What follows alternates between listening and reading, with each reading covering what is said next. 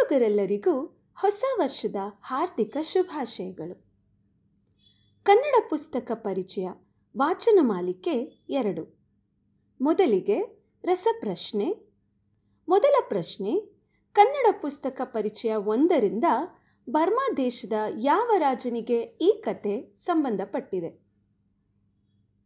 ಎರಡನೇ ಪ್ರಶ್ನೆ, ಕನ್ನಡ ಪುಸ್ತಕ ಪರಿಚಯ ಎಂಟರಿಂದ ಈ ಪುಸ್ತಕದಲ್ಲಿ ಬರುವ ಒಂದು ಮುಖ್ಯ ಪಾತ್ರ ಯಾವ ರೋಗದಿಂದ ಬಳಲುತ್ತಿರುತ್ತಾನೆ? ಮೂರನೇ ಪ್ರಶ್ನೆ, ಕನ್ನಡ ಪುಸ್ತಕ ಪರಿಚಯ ಮೂರರಿಂದ ವಾಸ್ತವತೆಯ ದರ್ಶನ ಮಾಡಿಸುವಂತಹ ಈ ಕಥಾ ಸಂಕಲನವನ್ನು ಬರೆದವರು ಯಾರು? ವಿಜೇತರನ್ನು ತಿಂಗಳ ಕೊನೆಯ ಕಂತಿನಲ್ಲಿ ಘೋಷಿಸಲಾಗುತ್ತದೆ. ನಿಮ್ಮ ಉತ್ತರಗಳನ್ನು ಪರಿಚಯ ಲೋಕ ಅಟ್ ಜಿಮೇಲ್ ಡಾಟ್ ಕಾಮ್ಗೆ ಕಳುಹಿಸಿ. ಈ ರಸಪ್ರಶ್ನೆಯ ಪ್ರಾಯೋಜಕರು ಮೈ lang books app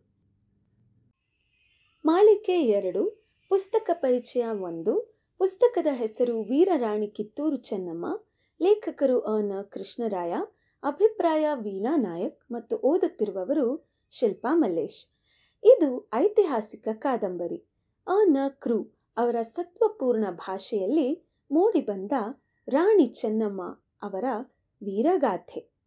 Rani Chennamma ಅವರ ದೇಶ ಪ್ರೇಮಕ್ಕೆ ವೀರಾವೇಶಕ್ಕೆ ಗೌರವ ತೋರಿಸಲೆಂದೇ ಈ ಪುಸ್ತಕ ಪರಿಚಯ. ಕಿತ್ತೂರಿನ ದೊರೆ ಮಲ್ಲಸರ್ಜನ ಆಡಳಿತದಿಂದ ಕಥೆ ಶುರುವಾಗುತ್ತದೆ. ಬ್ರಿಟಿಷರ ನರಿಬುದ್ಧಿ, ಹಿತಶತ್ರುಗಳ ವಂಚನೆಯ ಜಾಲ ಸದಾ ಯುದ್ಧದ ಆಶಂಕೆ ದೊರೆಯ ಆರೋಗ್ಯವನ್ನು ಕೆಡಿಸುತ್ತದೆ.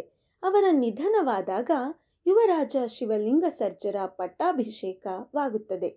ಅವರು ಸ್ವಲ್ಪ ಕಾಲದಲ್ಲೇ ಅನಾರೋಗ್ಯದಿಂದ ಕೂಡಿ ಅವರ ಅಂತ್ಯ ಸಮೀಪಿಸಿದಾಗ ದತ್ತ ಸ್ವೀಕಾರ ಮಾಡುತ್ತಾರೆ. ಶಿವಲಿಂಗ ಸರ್ಜನ ಮರಣಾನಂತರ ಕಾರಭಾರಿಗಳಾದ ಮಲ್ಲಪ್ಪ ಶೆಟ್ಟಿ ಮತ್ತು ವೆಂಕಟರಾಯರೆಂಬ ದ್ರೋಹಿಗಳ ಚಿತಾವಣೆಯಿಂದ ಆಂಗ್ಲರು ಹಸ್ತಕ್ಷೇಪ ಮಾಡಿ ದತ್ತು ಸ್ವೀಕಾರವನ್ನು ಅಮಾನ್ಯಗೊಳಿಸುತ್ತಾರೆ. ಮುಂದೆ ಕಿತ್ತೂರಿನ ಮೇಲೆ ಆಕ್ರಮಣ ಮಾಡುತ್ತಾರೆ. ರಾಣಿ ಚೆನ್ನಮ್ಮ ಆಡಳಿತ ಸೂತ್ರವನ್ನು ಬಿಗಿ ಹಿಡಿದು ಪ್ರಜೆಗಳಲ್ಲಿ ಧೈರ್ಯ ತುಂಬುವ ರೀತಿ ಮತ್ತು ವೈರಿಗಳನ್ನು ಸಂಹಾರ ಮಾಡುತ್ತಾ ರಣರಂಗದಲ್ಲಿ ಕಾದಾಡುವ ಕೆಚ್ಚು ಅನನ್ಯ. ಅದನ್ನು ಓದುವಾಗ ಎಂಥ ಅಂಜುಗುಳಿ ವ್ಯಕ್ತಿಯಲ್ಲೂ ವೀರಾವೇಶ ಉಂಟಾಗುವ ಸಾಧ್ಯತೆ ಇದೆ. ಹೊರಗಿನ ಶತ್ರುಗಳನ್ನು ನಾಶ ಮಾಡಬಹುದು. ಮನೆಯೊಳಗೆ ಶತ್ರುವಿದ್ದರೆ ಆ ಮನೆಯನ್ನು ಅಂತಹ ರಾಜ್ಯವನ್ನು ಕಾಪಾಡುವುದು ಬಲು ಕಠಿಣ. ರಾಣಿ ಚೆನ್ನಮ್ಮ ಬಿಳಿಯರೊಂದಿಗಿನ ಯುದ್ಧದಲ್ಲಿ ಸೋತು ಬಯಲು ಹೊಂಗಲದಲ್ಲಿ ಗೃಹಬಂಧನಕ್ಕೆ ಒಳಪಡುತ್ತಾರೆ. ಆಗಲೂ ಸಂಗೊಳ್ಳಿ ರಾಯಣ್ಣನ ಸಹಾಯದಿಂದ ಮತ್ತೆ ಕಿತ್ತೂರನ್ನು ಸ್ವತಂತ್ರಗೊಳಿಸುವ ಸಂಕಲ್ಪ ಮಾಡುತ್ತಾರೆ. ಆದರೆ ಅದು ಸಾಧ್ಯವಾಗಲಿಲ್ಲ. ದೇಶಭಕ್ತರಿರುವ ಕಡೆ ಒಬ್ಬಿಬ್ಬರು ದೇಶದ್ರೋಹಿಗಳೂ ಇರುತ್ತಾರೆಂಬ ಸತ್ಯಕ್ಕೆ ಇತಿಹಾಸ ಸಾಕ್ಷಿಯಾಗಿದೆ.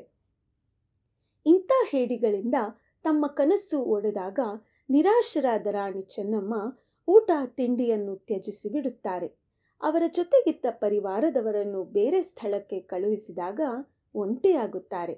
ರಾಯಣ್ಣನ ಪ್ರಯತ್ನವು ವಿಫಲವಾದಾಗ ಜೀವನದಲ್ಲಿ ಆಸಕ್ತಿಯನ್ನೇ ಕಳೆದುಕೊಂಡು ತಮ್ಮ ಐವತ್ತೊಂದನೇ ವಯಸ್ಸಿನಲ್ಲಿ ರಾಣಿ ಚೆನ್ನಮ್ಮ ಬಯಲಹೊಂಗಲದಲ್ಲಿ ಪ್ರಾಣ ಬಿಟ್ಟು ನೆನಪಾಗಿ ಉಳಿಯುತ್ತಾರೆ. ಇಂದಿನ ದಿನಗಳಲ್ಲಿ ಅವರಂತಹ ವೀರ ದೇಶ ಪ್ರೇಮಿಗಳ ಅಗತ್ಯ ಬಹಳ ಇದೆ. ಲೇಖಕರು ಇತಿಹಾಸದ ದಾಖಲೆಗಳನ್ನು ಆಧಾರವಾಗಿಟ್ಟುಕೊಂಡು ಈ ಕಾದಂಬರಿ ಬರೆದಿದ್ದಾರೆ. ಇಲ್ಲಿ ಅನಾವಶ್ಯಕವಾದ ವರ್ಣನೆ ಇಲ್ಲ. ಕಲ್ಪನೆ ಹದಗೆಟ್ಟಿಲ್ಲ. ನೀವು ಓದಿ ಆನಂದಿಸಿ. ಧನ್ಯವಾದಗಳು.